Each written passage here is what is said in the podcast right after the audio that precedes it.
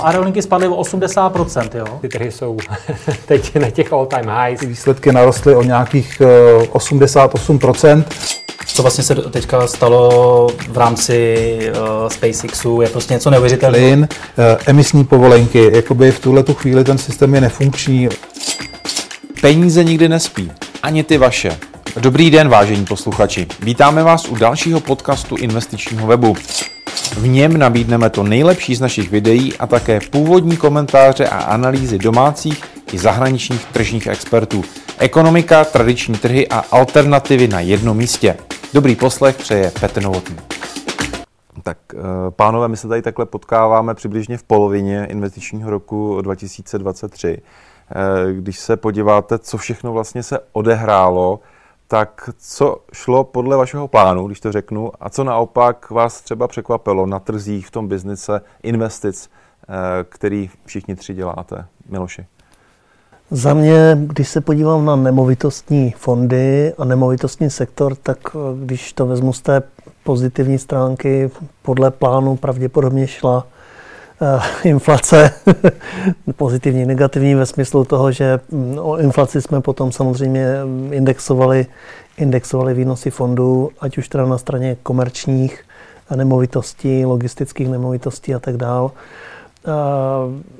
Co možná šlo podle plánu je také to, že úrokové sazby jsou nahoře, což zase není tak negativní, ale aspoň to šlo podle plánu.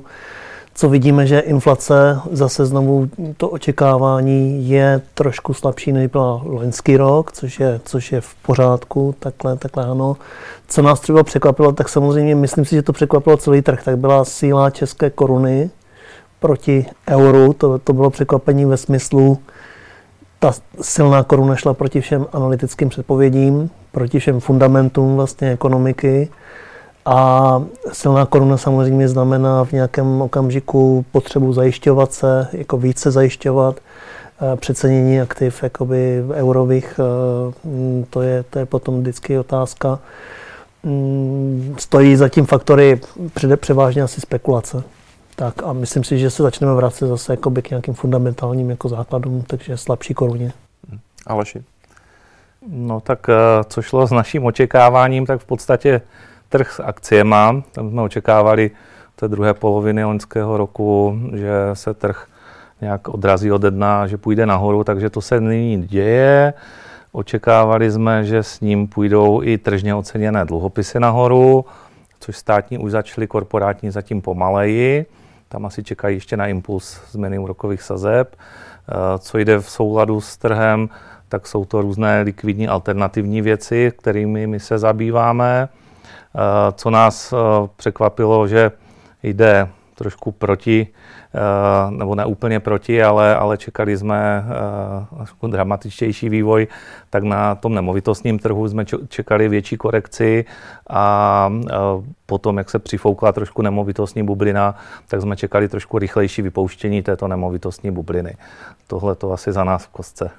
Petře, vaše zpětné zrcátko. Za oblast specificky správce fondu kvalifikovaných investorů, já bych řekl, že je pozitivní, že zase končíme ten rok s větším počtem fondů, než jsme začínali. A, takže ten operační model toho, že, že, že je to vhodná struktura pro investice, e, nadále trvá i vzdor tomu všemu, co se, e, co se děje. A, ale samozřejmě, protože soupeříme na tom trhu a, o, o peníze, e, řekněme, investorům, Eh, tak, eh, tak eh, určitě jsme se museli naše fondy vyrovnat s hodnotou vlastně výnosu na depozitech, protože tam, kde jsme před rokem a půl nabízeli přednostní výnos ve fondu třeba 5,5 a bylo to velmi atraktivní zhodnocení při spořícím účtu do 1%, tak logicky tyhle ty konstanty nám nyní neplatí. Ty fondy na to v řadě případů museli reagovat. Mluvím teda o fondech, které mají zájem o prostředky externích investorů, o těch fondech, které jsou pro uzavřené skupiny, tak tam ten dopad, eh, bych řekl, není, není signifikantní za nás.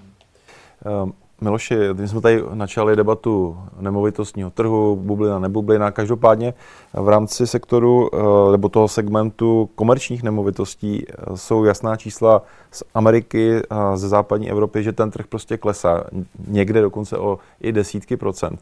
Eh, jak se tohleto může odrazit vlastně v tom segmentu nakonec u nás? A nebo my jsme nějakým způsobem trošku imunní tomu, co se vlastně jako děje v Americe nebo na, na západ od nás? Já si myslím, že jsou to hodně, hodně dva jako odlišné světy. Jo, že vlastně to, co se děje dneska v Americe, potažmo trošku taky v Evropě, jakoby v té západní části, tak eh, opravdu ty faktory, které vedly k tomu například, že eh, v Americe je výrazná, výrazně větší neobsazenost kanceláří.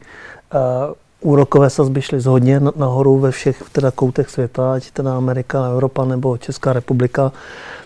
Inflace šla nahoru, ale je vidět, že se doopravdy ten komerční segment, který je v Americe na, na, na západě výrazně objemnější samozřejmě počtem uh, plochy pro, pro, pronajímatelné a tak dál, počtem prostě vyspělostí trhu samozřejmě a ačkovými budovami a tak dál, tak je vidět, že ten, uh, ten svět tam jakoby byl zaslažen mnohem, mnohem více v České republice specificky, když se třeba bavím jakoby s tou velkou čtyřkou, s eh, realitními, teda realitní velkou čtyřkou, odborníky z ní, tak opravdu my jsme v jiné situaci. My například jakoby z pohledu komerčního segmentu máme nějakých 7,5% neobsazenost, což je dokonce snížení v posledním čtvrtletí prostě z nějakých 7,7. Je to spíš na historických zase jakoby těch minimech, jako, takže v České republice pořád dál trvá poptávka po komerčním prostě prostoru, po ofisech. Nenaplnil se to teda ani v Americe, ten takový ten scénář apokalypsy, útěku do home office, prostě ty firmy zjišťují, je to neefektivní, prostě ztrácí se firmní vize, kultura, prostě hodnoty, ten tým nefunguje jakoby přes dráty na dálku, takže návrat do těch ofisů prostě pokračuje. Takže z tohoto důvodu já si myslím, jestli někdy v závěru roku začnou rokové sezby klesat, tak máme jako lepší vyhlídky, výrazně lepší vyhlídky, nejen na ten komerční segment. Aleši, jakou zvolit strategii investiční pro druhé pololetí roku 2023? Jaký vlastně investiční třeba nástroj eh, vy sami na něj zvolíte pro své klienty? Takže eh, budeme-li vycházet z toho, že úrokové sazby jsou dneska na nějakém pomyslném vrcholu, alespoň dočasném, tak eh, je určitě potřeba porozhlídnout se po instrumentech, které případně z jakéhokoliv eh, poklesu úrokových sazeb můžou výrazně těžit což jsou z našeho pohledu tržně oceněné firemní dluhopisy, případně i státní, samozřejmě akcie. Tam v podstatě každé jednoprocentní snížení úrokových sazeb bude znamenat růst trhu o 10%, případně i více. Jo, takže tohle je samozřejmě e, perspektivní věc a v kontextu dnešních úrokových sazeb na lokálním trhu e, může být e, výměna 2% fixu v bance za 20% eh, potenciální růst na tržních aktivech eh, dosti jakoby zajímavá balance, proč zrovna ty fixně uh, uložené peníze v bance nějakou mírou přesunout na kapitálový trh a, a tady na tomto pohybu v podstatě participovat. Určitě, co se týká dalších podstatě strategie a doporučení jednoznačně diverzifikovat, to znamená rozkládat na co, neříkám co nejvíce hromádek, ale takové ideálně alespoň 10 plus. To znamená roz, rozložit si investici do více třídů aktiv, e, nekorelující a co nejméně spolu spojené. To je jakoby takový ten e, základní, základní Eh, investiční mix a pak je to samozřejmě likvidita, to znamená doporučím volit investiční nástroje s co nejvyšší likviditou, vyhnout se co nejvíce netržně oceněným aktivům, které můžou být eh, aktuálně, zvlášť v aktuální době různě naceněné. Petře, co byste vytáhl vy z toho pestrého mixu těch fondů, které vlastně máte vlastně pod zprávou, co by se podle vás nejvíc hodilo? Je to těžké, samozřejmě nechcete asi někoho úplně jako nadsazovat, ale i tak, jaké nástroje nebo jaké typy fondů podle vás třeba lépe obstojí? Chápu. A zaprvé je potřeba poznamenat, že fondy kvalifikovaných investorů nejsou vhodný investiční instrument na krátkodobou spekulaci. Takže zpravidla ty naši investoři s námi jsou déle a v horizontu tří a více let je naše zkušenost, že zatím vždycky ty naše fondy tu inflaci porážely. To je to, co já do jisté míry cítím na tom, na tom trhu, kde ta poptávka po jako vyšším výnosu, který ochrání ty prostředky před inflací, existuje. A tady e, rozhodně bych nikomu nedoporučoval prodávat nemovitostní fond a jít do, do úvěrového. My třeba tato investiční strategie, kde se přeliv toho kapitálu z těch nemovitostních fondů nebo developerských fondů přesouvá k těm zaměřeným na distress aktiva a investování do půjčování equity, tak, tak to vidíme. Takže spíš bych doporučil investorům eh, podívat se na to, jak mají naředěnou tu investiční strategii a, a, a jestli nějakou část těch prostředků, které posílají pravidelně, nepřeskupit s ohledem na ty aktuální tržní příležitosti. Mě některé fondy na tu situaci reagují krátkodobým třeba navýšením toho přednostního výnosu, eh, tak to, to je nepochybně příležitost, jak aktuálně, aktuálně této situace eh, využít. Miloši, co novinky v portfoliu, eh, nové nákupy, nové akvizice v rámci teda nemovitostního fondu? V rámci nemovitostního fondu uh, určitě chceme růst i v letošním roce, takže pokud se nám podaří posuzujeme příležitosti z nemovitostního trhu, vlastně nám přichází neustále nabídky a těch nabídek doopravdy za měsíc je několik, takže vždycky potřeba se dívat na na správné parametry, mm, prémiovost nemovitosti, ale, obsazenost, kvalita nájemců, délka nájemních smluv a tak dále, všechny tyhle ty parametry. My bychom rádi potom rostli někdy v druhé polovině roku, někde v komerční oblasti, to znamená komerční nemovitost pořídili, pořídili případně nějakou logistickou nemovitost, případně ještě retailový park. Tohle jsou všechno tři segmenty, které my zvažujeme. A myslím si, že z tohoto, z tohoto pohledu musím se jenom podepsat pod tady kolegu Petra, že mm, prostě nemovitostní fondy jsou běh na další trať vždycky. Takhle i my je nabízíme a prodáváme a, a přesvědčujeme investory, prostě aby si rozmysleli, jakou část portfolia na těch, dejme tomu, 4-5 let jsou schopni vyčlenit a prostě umístit do nemovitostního fondu. Vyhlídky si myslím, že jsou fajn.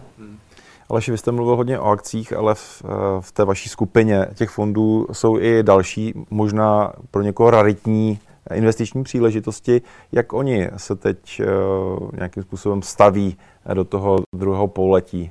Jaké mají ambice. Tak já bych řekl, že my se na tom trhu trošku jakoby vyčlenujeme proti jiným, že nechtěli jsme být 101. investiční fond nebo vehikl, že to je tady jako už těch eh, investičních příběhů hodně, tak jsme hledali eh, trošku zajímavější řešení, které nám dává smysl a které zároveň do těch portfolií patří. Takže vlastně vedle akcí máme likvidní alternativy, máme konvertibilní dluhopisy, kterých eh, jako těchto tříd aktiv moc na trhu není a proto by měly zajímat v podstatě každého. A, eh, co, se týká, co se týká toho, jak, jak my to vidíme dále, tak, tak vlastně nám se daří s algoritmickým fondem, kde v podstatě v každém počasí investičním, ať jdou trhy nahoru, dolů nebo, nebo stagnují, se nám daří dosahovat kladných dvouciferných výnosů. A tak to bychom chtěli i do budoucna v tomto duchu pokračovat. Podstatě i v rámci tady tohoto segmentu nyní probíhá akvizice, o které ještě tady nemůžu mluvit, ale která brzy v médiích proběhne. Takže e, Rodpirku se v tomto směru daří a, a rozšiřuje své aktivity. E, co se týká dalších tříd aktiv, jako je těch akcí, o těch jsem už hovořil, že ono je to v podstatě podobně jako u těch nemovitostí, další investiční horizont a dlouhodobě je to prostě jedna z nejzajímavějších tříd aktiv obecně.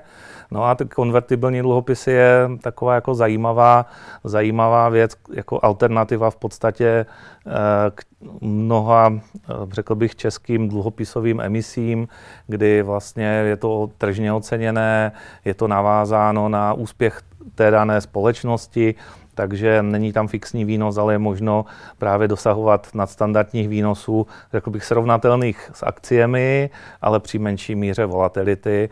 A toto je takový ten náš investiční mix, který my do těch portfolií doporučujeme dávat, když už mají, dejme tomu, nemovitosti, mají nějakou hotovost, tak tady tohleto, tento náš mix do těch portfolií určitě patří. Petře, co byste uh, nějakým způsobem vypích eh, zase v rámci těch novinek, eh, co máte v Avantu, nějaký zajímavý fond, který třeba je teď v distribuci, já bych řekl, že pořád nabízíme hodně unikátní koncept více druhů investičních akcí a s různou mírou rizika a výnosu u stejného fondu. A z pravidla, z pravidla ti, kdo si u nás fond založí, rozumí tomu biznisu, což, což teda pro většinu našich fondů je charakteristické, že je za ním nějaká konkrétní věc stavění retailových parků nebo stavění jaksi, jaksi, bytů, případně Eh, nákupy, eh, nákupy eh, společností, výkupy z konkurzu a restrukturalizace, tak s tímhle přichází skupina zakladatelů a, ta, a, a jak, si, jak si ta dostává ty akcie výkonnostní nebo výnosové, které nesou přednostní ztrátu, ale nezastropovaný zisk. Zatímco pro ten trh vlastně nabízíme prioritní nebo prémiové akcie, které mají přednostní podíl na zisku, ale je někde hodnota té equity zastropovaná tím maximálním výnosem. A proto pro ty naše investory je poměrně důležité vědět, eh, jakou hodnotu v těch fondech mají ty zakladatelé, protože to je pro ně často důležitější parametr než ta výkonnost toho podkladového aktiva krátkodoba. Dokud je tam nějaký poměr, že, že eh, je tam řekněme na 100 milionů zakladatele, 200-300 milionů těch externích investorů, tak to funguje relativně dlouhodobém horizontu, i kdyby to podkladové aktivum nevydělávalo, tak oni jsou na svém minimálním výnosu. To je jedno třeba z parametrů, který i investiční zprostředkovatelé u těch fondů velice dobře sledují a je to, je to takový, bych řekl, zlatý standard přiměřenosti té investice. Pojďme už udělat trošku výhled, nejenom vlastně jenom to zpětné zrcátko. Co čekat v dalších týdnech, měsících toho investičního roku 2023? Na co se připravujete? Připravujeme?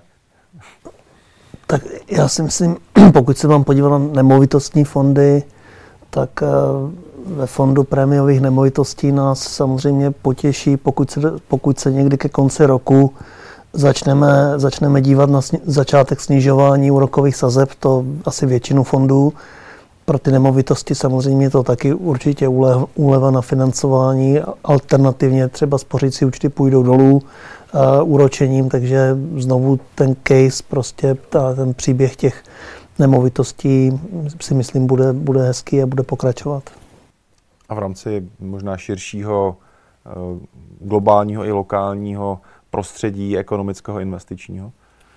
Uh, globální prostředí, no tak uh, doufejme, že se mm, vyhneme recesi v Evropě, že pokud Německo tak dnes věští mělkou krátkou recesi, takže nás nezasáhne nějakým způsobem jako přes obchodní vazby, vazby eh, tenhle ten, tenhle ten eh, drobný pokles. Eh, ve Spojených státech už se rozběhly přípravy na volby amerického prezidenta, takže prezidentské kampaně a s tím spojené prostě chytračení na straně teda vyjednávání o nastavení dluhového stropu a rozpočtu a tak dále. Takže tady, tady trošku ta trošku politická rizika pořád samozřejmě hrají roli, ať je to teda Amerika nebo Ukrajina a, a Čína. A...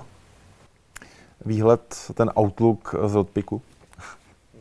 Eh, výhled je pozitivní, to je důležité říci.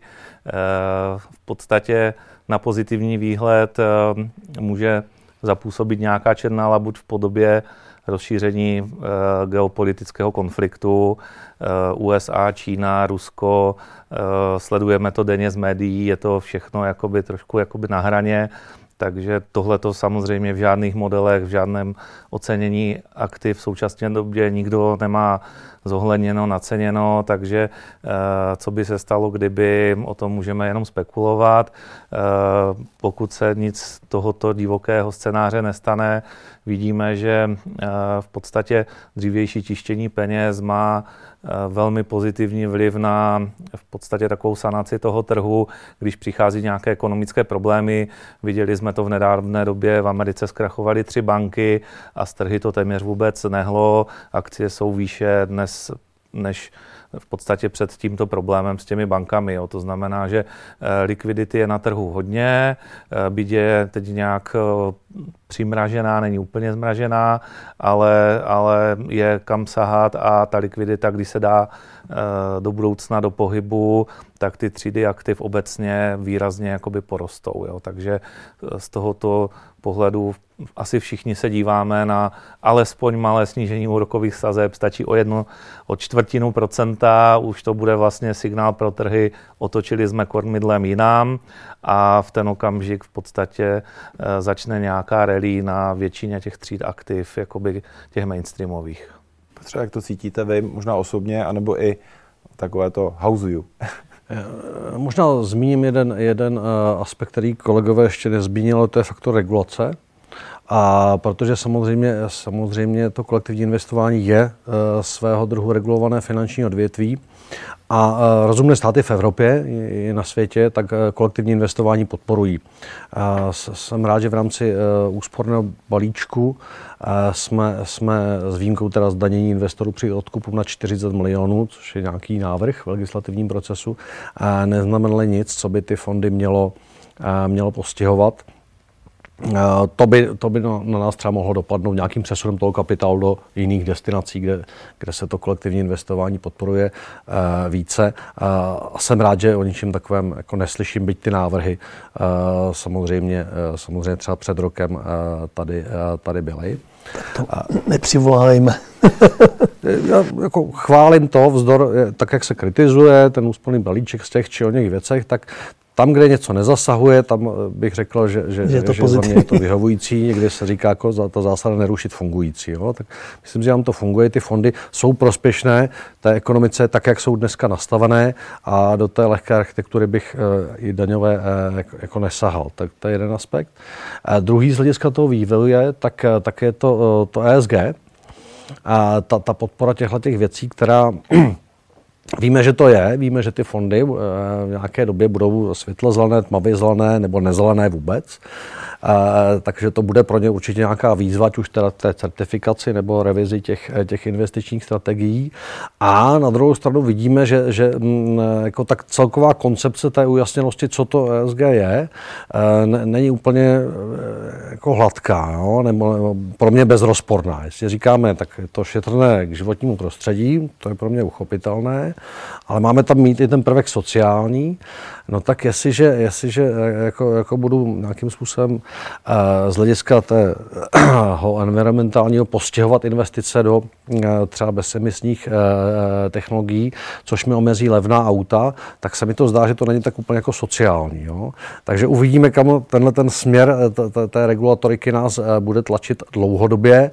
Tady nad tím mám otazník, ale zase nevím, mám to nějak, nějak dramaticky aktuálně. Pojďme udělat takovou tečku eh, té naší debaty, takové půlroční a výhledové. Eh, všichni jste ve světě investic už nějaký pátek. Eh, nějaká rada, která funguje bez ohledu, co se stane za půl roku nebo za rok, podle vás i z vlastní zkušenosti v rámci investování, úspěšného investování? přemýšlím a zase se vracím prostě k, to, k tomu, k tomu jako základnímu pravidlu. Prostě dlouhodobě nejste v tom fondu prostě na tři měsíce. Dívejte se na roční výsledky, e, nejkratší horizont, dívejte se na tříleté výnosy, rozkládejte aktiva, opravdu diverzifikujte. Když si chcete hrát jakoby s kouskem portfolia, hrajte si, ale omezte si ten, ten díl toho portfolia na 10, 15, 20 prostě a s těmi spekulujte, kde, kde chcete, v akcích, v obcích, ale, ale základ toho portfolia by měl být někde uměřený, vyvážený, dobře rozložený. Za mě v podstatě základní kámen úspěchu je portfoliové myšlení. Eh, hodně Čechům tohle to zatím ještě chybí. Možná naší úlohou bude je to více učit. Takže v tomto směru bych asi na ně apeloval, aby neviděli svět černobílé, není jedna třída aktiv nebo dvě. ten svět kolem je barevný, takže barevně by mělo v podstatě vypadat i to portfolio každého investora a to portfoliové myšlení a, a vůbec portfoliové investování je dlouhodobě úspěšná cesta a tudy má se prostě vydávat dál a to je jako základ. No. Podepisuji zásadu eh, prezentovanou, prezentovanou kolegy nemít všechna vajíčka v jednom košíku? A, a, a my v rámci jako jednoho správce umožňujeme diverzifikaci do více, více fondů a je to velmi často využívané. A doplnil bych toho druhou zásadu, při tom investování nedávat nikdy peníze do toho, čemu úplně nerozumím. Jo, to, vzdor tomu, že mi všichni říkají tohleto aktivum a výnosnost a všichni, eh, jak si do toho investují a je to bezrizikové, tak pokud si nejsem jist, co se v tom investičním vehikulu skrývá, tak rozhodně neinvestuji.